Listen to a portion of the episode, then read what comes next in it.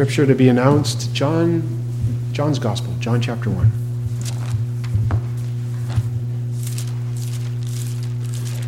My favorite book of the Bible, John.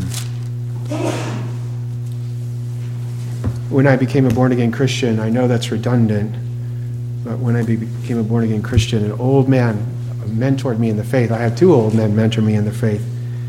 Um, one Baptist, one Presbyterian. The Presbyterian gave me my first Bible, and back home I'm called Jack. He said, Jack, what I want you to do, because I had not read the Bible, he said, I want you to read the Gospels over and over again. Matthew, Mark, Luke, and John. Matthew, Mark, Luke, and John. And when I tell you, you can move on to uh, Romans and Acts and so on. And I, I think that first year I was a Christian, I must have read Matthew, Mark, Luke, and John forty or fifty times. And I, I love the gospel. I love all of the Bible. But the Gospel of John is my favorite. God the Holy Spirit used a section from John chapter ten to convert me in a truck in Boston in in um, in the winter. Uh, but John's Gospel, John chapter one. I'm going to read one through eighteen. He, hear the word of God. In the beginning was the Word, the Word was with God, and the Word was God. He was in the beginning with God. All things came into being through him. Apart from him, nothing came into being that has come into being. In him was life, and the life was the light of men. The light shines in the darkness. The darkness did not comprehend it. There came a man sent from God, whose name was John. He came as a witness to testify about the light, so that all might believe through him. He was not the light, but he came to testify about the light. There was the true light, which coming into the world enlightens every man. He was in the world, and the world was made through him, and the world did not know him. He came to his own, and those who were his own did not receive him. But as many as received him, to them he gave the right to become children of God, even to those who believe in his name, who were born not of blood, nor the will of the flesh, nor the will of man, but of God. And the Word became flesh and dwelt among us, and we saw his glory, glory, glory as the only begotten from the Father, full of grace and truth. John testified about him and cried out, saying, This was he of whom I said, He who comes after me has a higher rank than I, for he existed before me. For of his fullness we've all received, and grace upon grace. For the law was given through Moses, grace and truth were realized through Jesus Christ. No one has seen God at any time. The only begotten God who is in the bosom of the Father, he has explained him. Let's pray. Lord God, we are so thankful that you are God, Father, Son, and Holy Spirit, great mystery. We're thankful, Almighty God, that you've given us the gift of faith, that you have subdued our enmity, our warfare against you, and Lord, you have forever reconciled your account against us, and you are at peace with us, and you are our Father, and we are your children. We pray that we would rightly remember the, um, the birth of your Son, the incarnation, Lord, of the second person of the Godhead, that we would know you, Jesus Christ, savingly. We would know your person. We would know your purpose, why you have come. And we would be radically transformed. And we would live lives, we would live above what the ordinary natural person is able to live like. May we love you. May we love people. May we fight against sin. And may we especially long for, um, as we consider the first coming, may we long for your second coming, Jesus Christ. As you came the first time, you certainly will come the second time. And this time not as a baby in a manger, but as a ruling, conquering, glorious uh, King. And we bow our knee before you. Help me in the preaching. Help us in the receiving. Glorify thy name in all the earth, we pray in the name of the Father, Son, and Holy Spirit. Amen.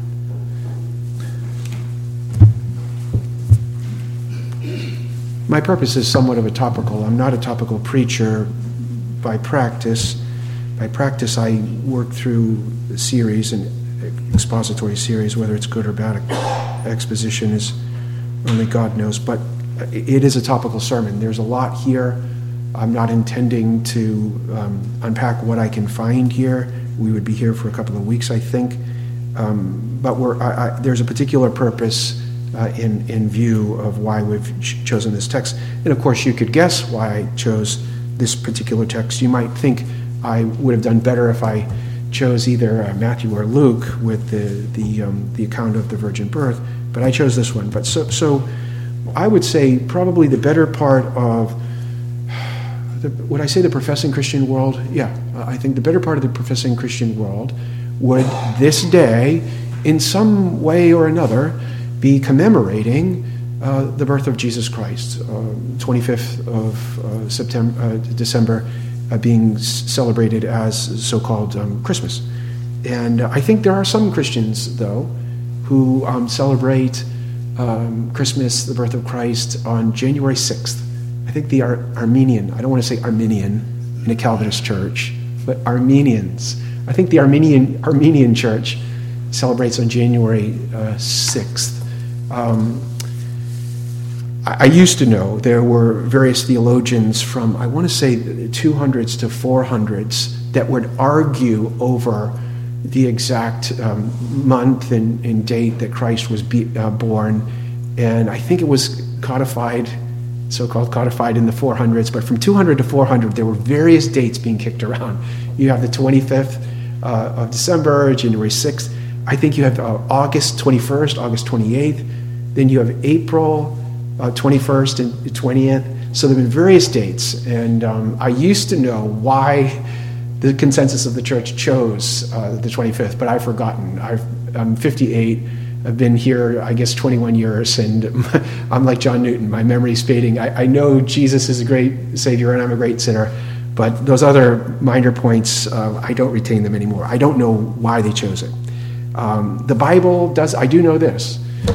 The Bible actually doesn't say Um, what month Jesus was born in. The Bible doesn't actually say what day Jesus came into the world, but the Bible does tell us what we looked at on Christmas Eve, Luke chapter two, John chapter one.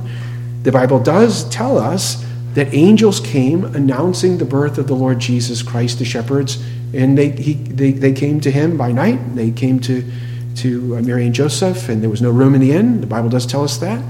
Jesus was born in a manger, in a stall, a cattle stall. And the Bible does tell us that Christ came through the womb of the Virgin Mary, as we said, uh, born of him yet without any sin. M- miraculously, the Holy Spirit overshadowed the Virgin Mary.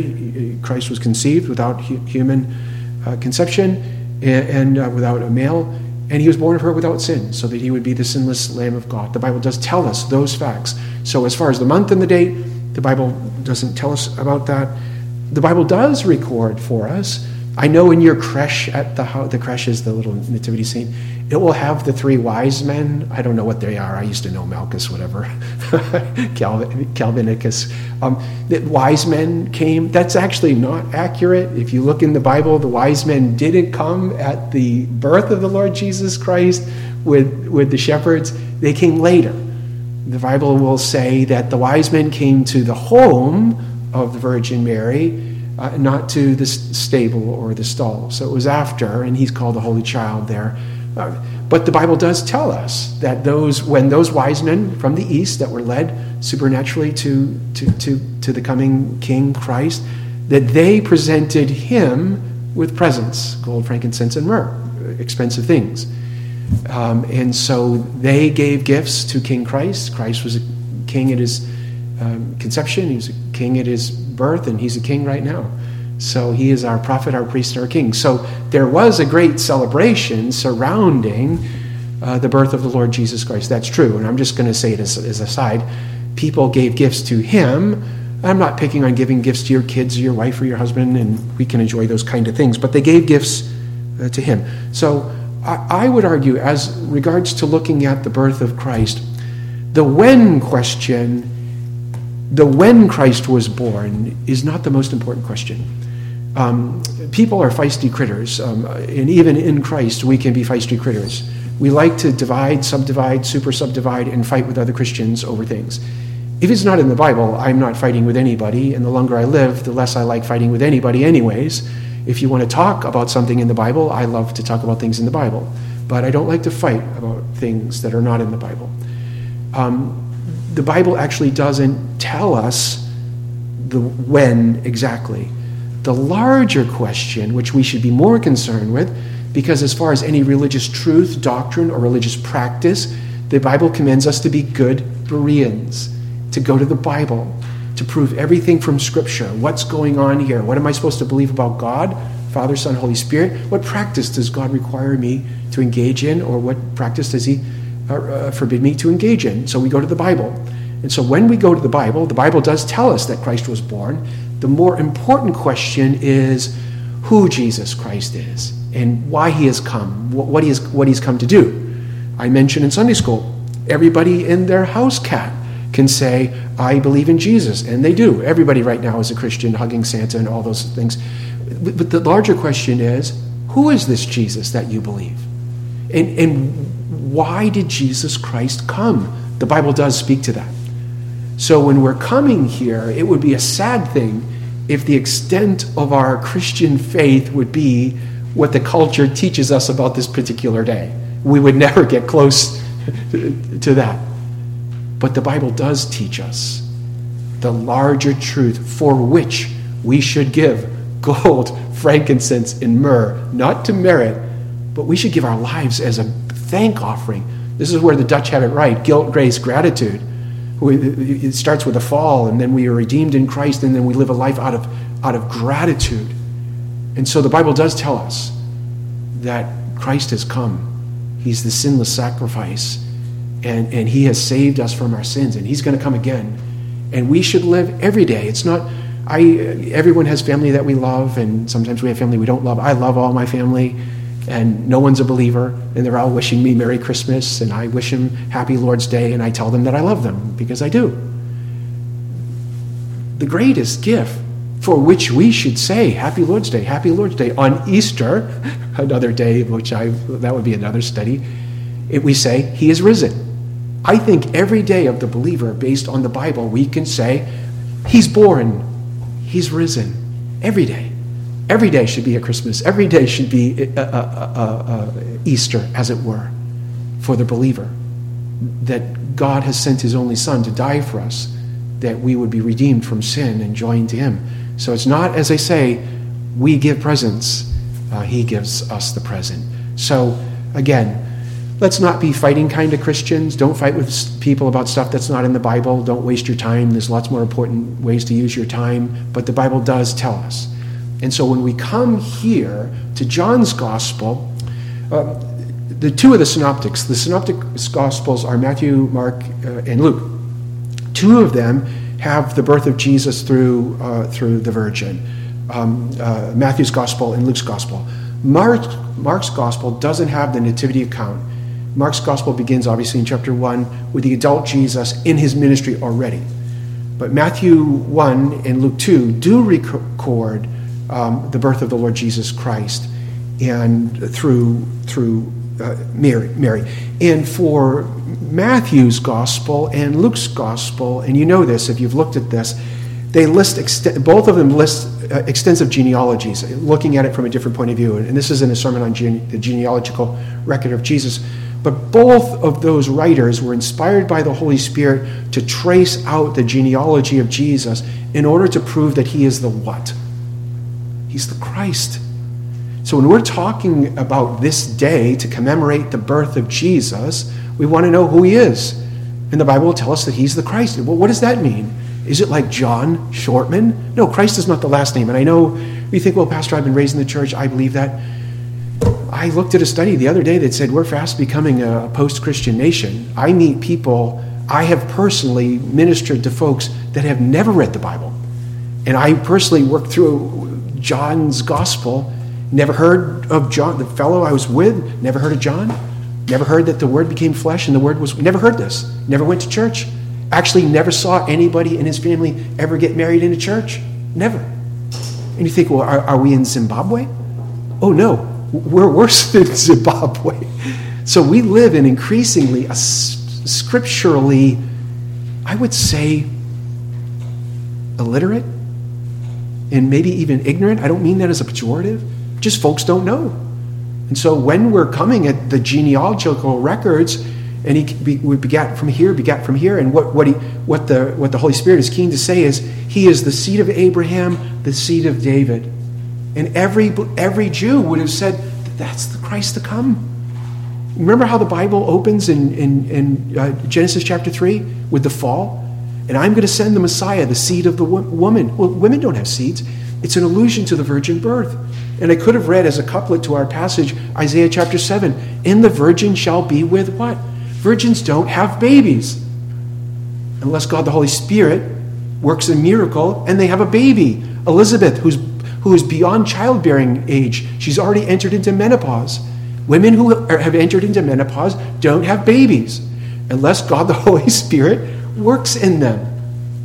And so when we're looking at the coming of Jesus, he's, we're being told he is the seed of the woman. He, he, he is the promised Messiah from the first book of the Bible. God has made good in his word. People don't make good in our words. I mean, you you know this. Even the most, most well-meaning people, we say, well, I, I promise son, I promise daughter, I promise wife. How many people start off their marriage career and say, I promise, I promise, and two minutes in, two minutes in, it's all that all she wrote. We're off and running. But when God says something, you can live on that word. Every word that God says will come true. The coming of the Lord Jesus Christ, all of the gospel writers say, there he is. God has made good in his word. We live in an anti-Bible society. I know that for a fact. So you you live out there, they're going to say, oh, Bible. Oh, you, you believe in the Bible? It's like a comic book.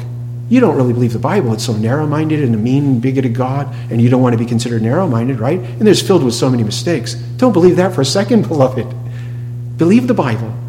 The Bible is filled with prophecies in the old that come true in the new that could never have come to pass unless the Bible was the very word of God. And so God says, I'm making good on my word. What I told you in the garden, here he is. And he's the seed of Abraham. This is the Genesis fifteen, the Genesis seventeen, the Genesis twelve. In Abraham's seed, how many families of the earth shall be blessed? This is the coming of Jesus. All of the families of the earth.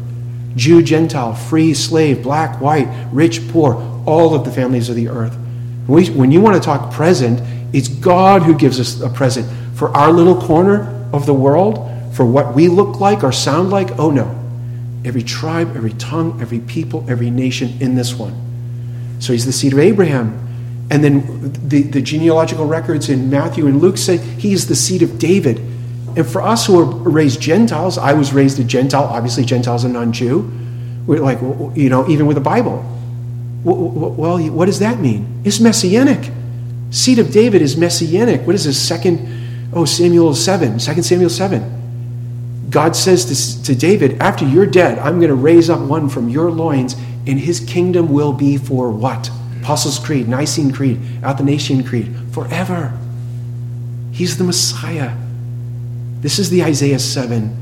He's the wonderful counselor. He's the child that's been born to us. He's, he's going to end all wars. And men will beat their spears and their swords into what? Plowshares, and study war what? No more. That's this. So those two records were to tell the Jews the Christ has come. The Bible, properly understood, was never a set of do's and don'ts to go from being bad to go to, to being good. It's just not possible. The wages of sin is death, and we're all dead in our sins and in trespasses. You can't do enough good works. We can't do any good works apart from the grace of God in Christ. It was always, from, from the very first book of the Bible, it's always about Christ is coming. Christ is, it was always that. Um, I think it was Jesus said, Abraham looked forward to my day. He saw it, and he was what? He was glad. And what did the Jews do when Jesus said, Abraham saw me by faith? They picked up stones to do what to him? To kill him. Because they said, you're making yourself out to be Jehovah come in the flesh. He said, here I am. Abraham believed in Christ. Moses believed in Christ. Uh, Hebrews chapter eleven. David believed in Christ. Psalm nineteen. Psalm one ten, and the Lord said to my Lord. It was always about Christ. And Jesus on the Emmaus Road told his disciples, he said, you slow of faith, you foolish men. Don't you know what the prophets were writing about? Here I am. So when we're coming to this day, it's not just it's not just a crash scene. I mean, forget about jingle bells and Santa. Forget that stuff. It's not just that.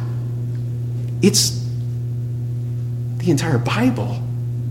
The, the promise that God will send the Redeemer in for us, that rather than being driven away from the paradise of God, we can be welcomed into the paradise of God. That's what th- this is about. And there's a record in it.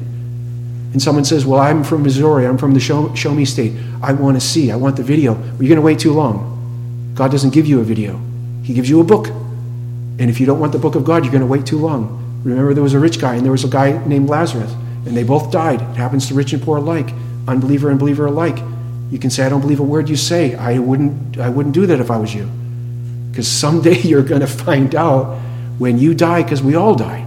Well, that guy was right. Jesus is the Christ. And if we disregard what this book says, we go with the rich man. And the rich man said to Jesus, oh, I think is a picture pictured as Abraham, send someone back, send someone to my brothers. And Jesus says, well, if they don't listen to the Bible, they're not going to listen to someone come back from the dead. So the Bible is true. And so when we come to this day, we're driven back to the Bible. This isn't extra Bible. This is Bible. And I chose John's gospel for a reason. John's not one of the synoptics. Um, it stands alone. It's a unique gospel. I would argue his presentation of the incarnation is, is, if I could use this phrase, more theological. So he, his, his purpose is not to prove the genealogy. John says, here is who the Christ is. And there are three sections that I read from one through eighteen. I'm not going to touch on all three because there's just too much. I want to touch on the first section, which is one through five. But you'll see how it breaks out. I want to say one through five speaks on the deity of Jesus. So remember, uh, when we talk about the birth of Jesus, we want to know who is this Jesus that we're looking at. And then verse one through five will say, well, he's God. And then the, I think thirteen through, I forget what verse, it's the it's the, the witness of Jesus it, by John the Baptist. And not only the witness of Jesus, if you look at ten through thirteen, it's the reception of Jesus. Just by hearing the name Jesus, it's not like a magic formula. It's, you remember the guys, was in the book of Acts, they're, they're, they're practicing exorcism, and they think that the name Jesus is a magic word, like a magic, people pray like this, in the name of Jesus, and they think, well, I'm going to get a Mercedes, in the name of Jesus, I'm going to be, have muscles and ripped, in the name of Jesus. It doesn't work like that.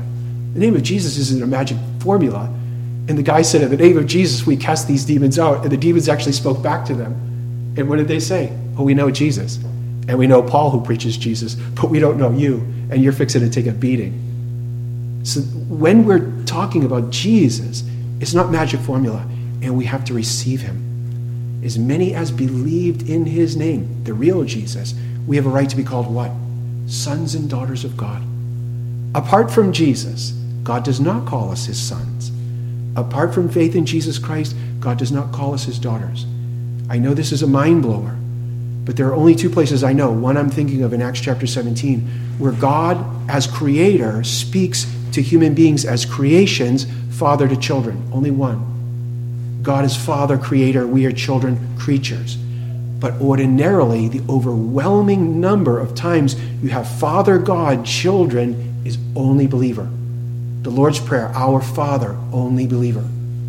So the people that can be called sons and daughters of God are those people who say, I believe in Christ.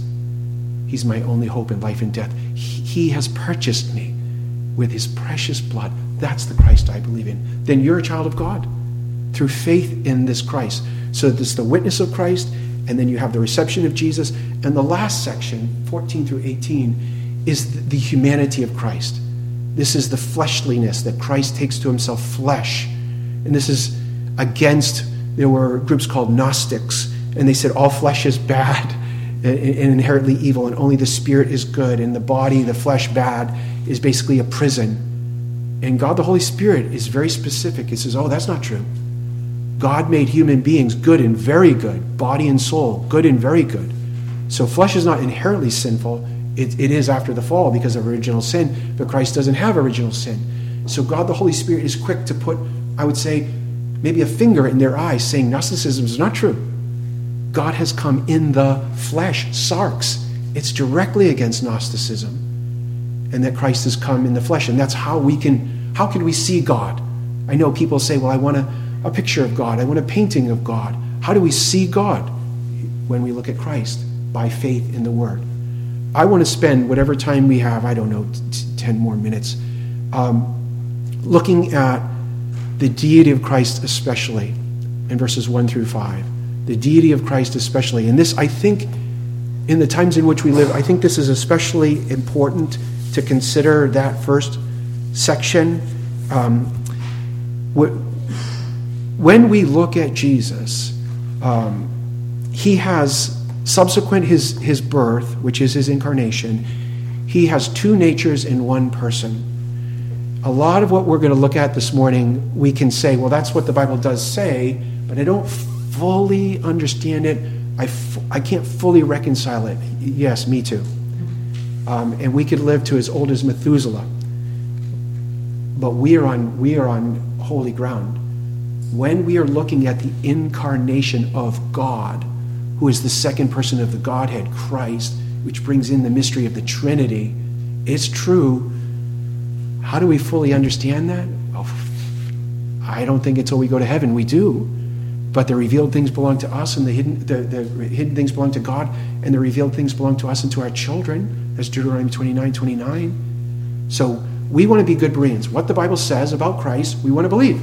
And if someone says, well, can you explain perfectly the Trinity? Your response should be back to them, could you explain perfectly how your combustion engine works? And if you can't, you can't drive it. Can you explain perfectly how electricity works? And if you can't explain it, you can't use it. Well, no, I don't understand. Ah. So we can't believe in the two natures of, of the God-man? We can't believe in the truthfulness of the Trinity unless we explain it for a fallen, biased man to explain? And you believe tons of stuff that you can't explain, and there's no irreconcilableness to that? You see what I'm getting at? So we're looking at something which is stated, it's true, but is beyond our full comprehension. Let's look at verse one. In the beginning was the Word, the Word was with God, and the Word was God. Some of the ways that God reveals himself to us, obviously in nature, he reveals himself as a creator to creatures, but in Scripture, he's revealing himself as a savior to sinners, primarily, and as a father to his children. And we learn about who God is and what we're to believe about him by the by certain words. Uh, we believe in what's called plenary inspiration, that the whole Bible is inspired. Every word of it is, is inspired by God the Holy Spirit.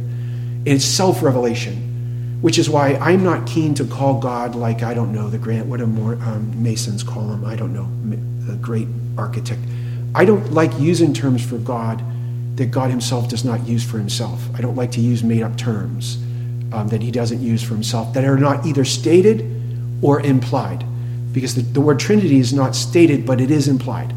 Um, now, regarding discovering the divinity that Christ is God, right away we're going to see, well, God is going to uh, ascribe divine attributes uh, to the Lord Jesus Christ. So when someone says, well, I don't think Jesus is God, the Bible's going to come along here, John one one, right out of the gate, and say, well, you're wrong. God says Jesus is God. Jesus now is being called a divine name. He's being called the uh, Word of God. I think the Greek um, word for word is um, logos.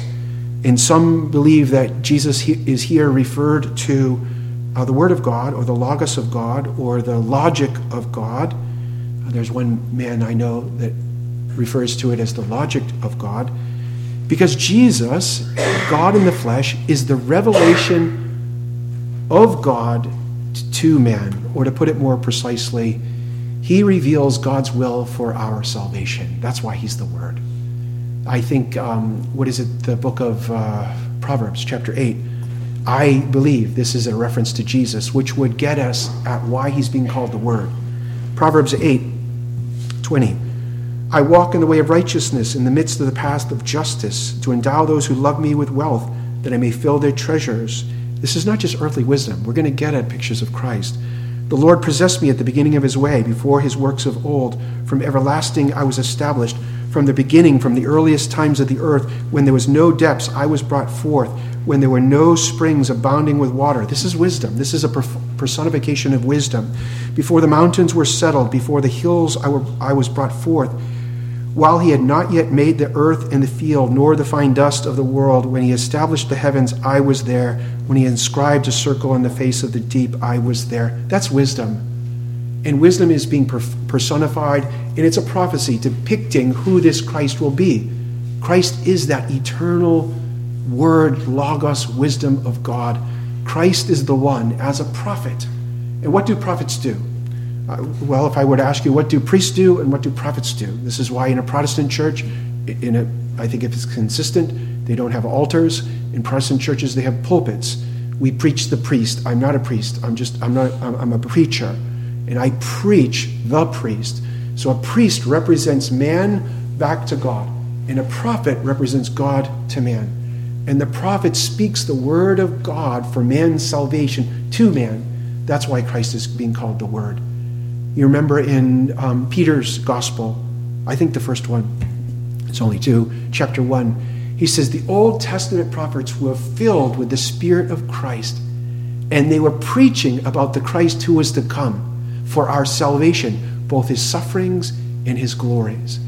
And so when you're saying, well, why would Jesus be called the Word of God, the wisdom of God, God's will for our salvation? Christ is the fulfillment of all of those Old Testament prophecies um, regarding our salvation. As I mentioned in the beginning, the seed of the woman, the seed of Abraham, all of those things. But when you look at the birth of Jesus, I'm, tonight, I mean, if you come out tonight, I'll be here. I, it might be just my wife uh, with me, but I'm going to preach through Micah chapter five.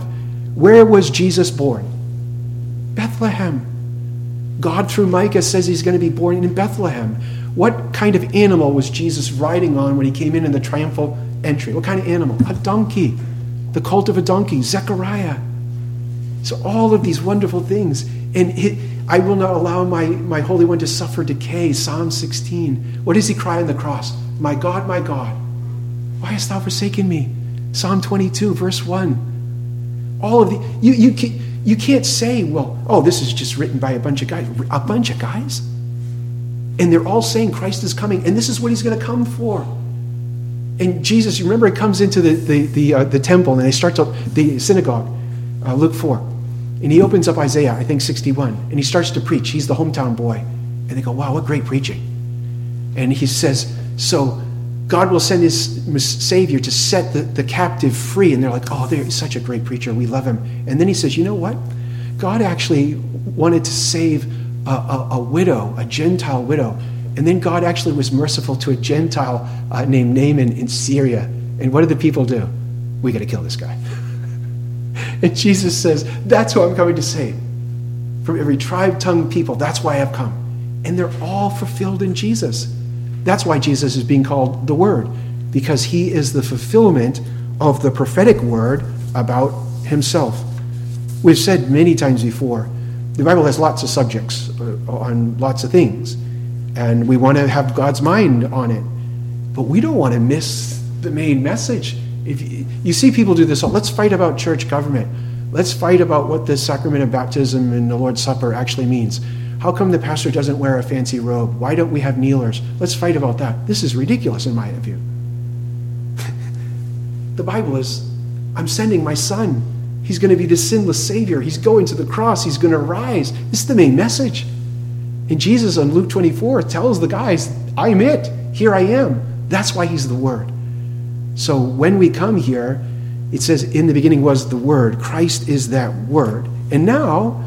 he's being called, look at John one one, in the beginning was the Word, and the Word was with God. And what's the next verse? So he has divine attributes, he's divine wisdom, and the Word was with God, and the Word, look at that in your Bible, I promise I'm not making this up. And the Word was God. So I know baby Greek. I took three years of Greek, two years of Hebrew. Hebrew, oive. I mean, I know that's Yiddish, but by Hebrew, oive. But I know this much Greek. So this is theos. This is God, God. We just went from he's logos, eternal logos, eternal wisdom of, of salvation in him. Now he, he's eternal theos. So clearly it says it. Every once in a while you meet people, and if you're a Christian and you met people like this, and perhaps you're not reading the Bible the way you should, and, it, and then when people come up to you and say, well, you know, Um, I have six degrees from Hudson Fretz University, and I'm a scholar in such and so. And whenever I hear scholar, as far as Christian scholar, I usually scratch out scholar and write unbeliever next to, I mean, not. I wouldn't do this out loud because it would be rude, but that's what I actually do. It's literally like, you're gonna you're gonna try to talk me out of my faith. So clang, the doors are coming down. You're not talking anybody out of their faith. So the scholars will come along, well, the scholars say that Jesus of the Gospels is way different than the Jesus of the Pauline epistles. Have you ever heard this? Jesus we love. Paul's Jesus is off the charts. Paul's Jesus is not the Jesus of the Gospels, so say scholars. You know what the problem is? The scholars are unbelievers, and the Bible says a veil lies over their mind and their heart, Second Corinthians chapter three. They may be geniuses and other stuff, but they're blind, deaf, and dumb, and they're biased against God and Christ. They're not going to get it right. I'm not picking on them. So when they say, the Jesus of the Gospels is just a really swell teacher. He walked around telling people to be nice because he's nice, and God wants people to be nice. That's the Jesus of the Gospels.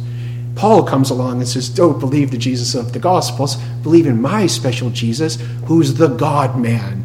First Timothy chapter two, only mediator between God and man, the God-man. And they'll say, see, Paul got hit in the head with a brick when he fell off the horse, and he just made up his own special Jesus.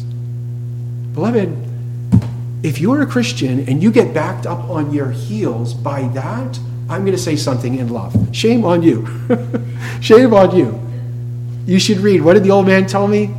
Matthew, Mark, Luke, and John. And keep reading it until your eyeballs fall out and you get it under your belt. Matthew, Mark, Luke, and John. In the beginning was the Word. The Word was with God, and the Word was God.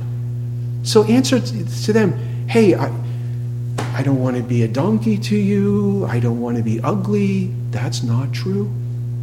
Really? And what are you supposed to do? Pull out your Bible.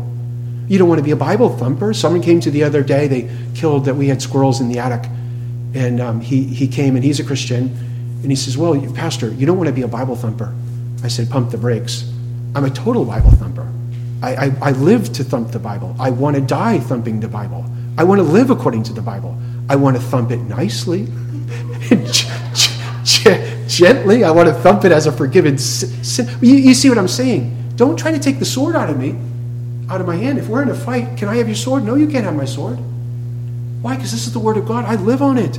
It's going to show me Jesus. It's going to show me how to go to heaven. Give me the sword. I'm not giving you the sword. I don't, I want to love everybody, be kind and gentle and all of that stuff. So don't let people talk you out of the Bible. Well, you don't want to just quote the Bible. Oh, yes, you do want to just quote the Bible. What did Jesus do when he, Jesus was being tempted by the devil? What did he do? He quoted the Bible. It's always a good idea to do what Jesus does. W W J D, just kidding, Reformed Church. I know in a Reformed Church I lose my stripes for that. So the Bible comes along and says, Jesus says he's theos. John one one, right there. You remember doubting Thomas? He wasn't there at the resurrection of the Lord Jesus Christ. And he said, I'm not going to believe Jesus rose from the dead unless something happens. Unless Jesus presented himself right here and I can stick my hands in his side, then I'll believe. Now, God, in the flesh, Jesus, condescended to that request. Jesus comes and says, here I am, Thomas. Go ahead. Stick your hands in my side. Remember what Thomas said? This is another. This is another John's gospel. So if someone says the Bible never says Jesus is God, they are wrong. John one one, Jesus is theos. Doubting Thomas bows before the Lord Jesus Christ, act of worship. He calls Jesus kurios, Lord, not just a form of respect. Why do I know that? Because he calls Jesus theos, my Lord and my God. So Jesus has divine attributes. He has divine wisdom. He has divine names. In, in, in the book of uh, John's Gospel, he uses, um, for himself, Jesus does, other expressions of divine. This is the incarnation. So when we're talking about the incarnation, it's the... In, It's the flesh taking of God. So I, I don't, I don't want to speak down to anybody. Sometimes people use terms and they don't have any idea what they mean. When you say incarnation, do you know what that means? It means the flesh taking of God. It's the Emmanuel. God became flesh. I have two sisters. One of them is a Unitarian. So they believe that God the Father is God, but God, this, Jesus is just a swell guy.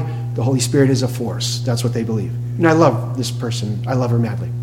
But she's not a Trinitarian. And she said to me one time, John, it's like this. I, I love my husband, um, and like I, I love Jesus. I don't worship my husband. I don't worship Jesus. Well, here's the problem. Your husband's not God. Jesus is God. And so she said, so you worship Jesus? Oh, yeah, as much as I can. I worship the Father, I worship the Son, I worship the Holy Spirit, because all three are the same in, su- same in substance, equal in power and glory. Can we understand that? No, fully. But does the Bible say it? Does the Bible say it? Does the Bible say Jesus is God? Yes. What are things that Jesus does in addition? Well, I'm, I'm going to go too late, so I'm going to just summarize it.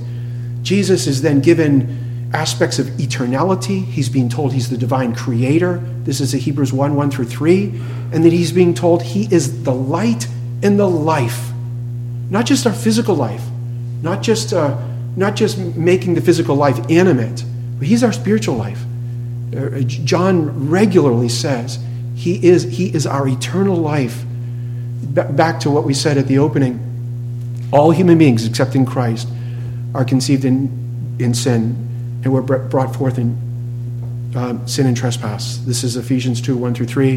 This is Romans three, ten through eighteen. We're all bad people. So I know people think, well, Pastor John, you have a low view of people. I don't, you know, I really do love people. I want to have a Bible view of people. So apart from Jesus Christ, we're all scallywags. The Bible says it and experience proves it. And the wages of sin is what? Is death. So we need one that can take a scallywag and make us holy. And Jesus Christ takes us out of spiritual death. This is Colossians one thirteen. We have been transferred or translated from the kingdom of death into the kingdom of life. My wife was raised a Hindu, and they worship Uh, a, a guru and then one of their household false gods. Sai Baba is not taking you to heaven. The false god is not taking you to heaven. All the other gods of all the other peoples, they're not cleansing you of your, of your sin. They're not real. They're not God. God comes along in his word and says, I have come, the second person of the Godhead. I have come, born to take human flesh, that I would take the sins of my people and die for them, so that us scallywags could be cleansed of our sins. This is First Corinthians six, nine through eleven. Liars, fornicators, drunkards, homosexual offenders. I shared the gospel when I was a carpet cleaner many years ago with a girl who was living with another girl and going to marry the other girl, and she had a big sign in her living room telling me what her sin was. And I was cleaning her carpet, and she said to me, and the news was on, and I had short hair and a uniform, she said, I bet you're a Republican. I'm cleaning my carpet. I'm just like, I'm just trying to, lady, I'm just here to clean your dirty carpet. And she said, I bet you're a Christian. And I said, guilty as charged. And she said, well, you think I'm going to go to hell and you Christians are not loving. I said, whoa, whoa, whoa. And I threw up a quick prayer. Holy Spirit, help me. Now, we don't want to pit our desire to love other people against our desire to love God and be faithful to his word. So even if your kiddo or your mom or your dad, they want you to believe something that God doesn't want you to believe. You say to them, Mom, Dad, I, son, daughter, I love you, but I don't love you more than my Christ. And, and, and you're wrong, and I hope you know Jesus. So there's a way to tell folks, hey, that's not the right way, but you can do it in love. And I quoted to this woman, uh, First Corinthians six, nine through eleven, and liars, fornicators, homosexual offenders. And she was a sharp girl. And she says, you know what? And I was just a Christian carpet cleaner. She said, you know what? That's everybody. Everybody's a liar. Everybody's this. Everybody's that. And I said, you know what? That's exactly right. I was eight of those ten. I just wasn't the homosexual offender. I was the other scallywag. And she said, I guess you're going to hell. I said, no, not anymore. Why? I believe in Jesus. And she said, you're saying if I could believe in Jesus, in this incarnate one, I would be redeemed and on my way to heaven. That's exactly right. fifty dollars for your carpet. May God bless you, and I pray that you receive Jesus. That's why we're here. That's the whole message. There's tons of stuff that we can't understand, but there's tons of stuff we can understand. God sent his Son in the world because he loves sinners to make us.